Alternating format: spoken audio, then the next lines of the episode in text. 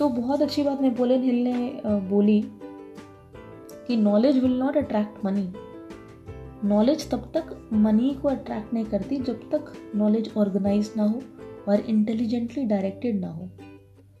Direct कैसे करेंगे हम knowledge through practical plan of action practical plan होना चाहिए कि आपके पास वो नॉलेज है, आप उसे ऑर्गेनाइज करके कैसे ऑडियंस तक ले जा रहे हो? क्या प्लान क्या है आपका? सिर्फ़ नॉलेज होने से ही पैसा नहीं आता। पर नॉलेज सिर्फ़ नॉलेज अट्रैक्ट नहीं करेगा money it has to be organise और इंटेलिजेंटली डायरेक्टेड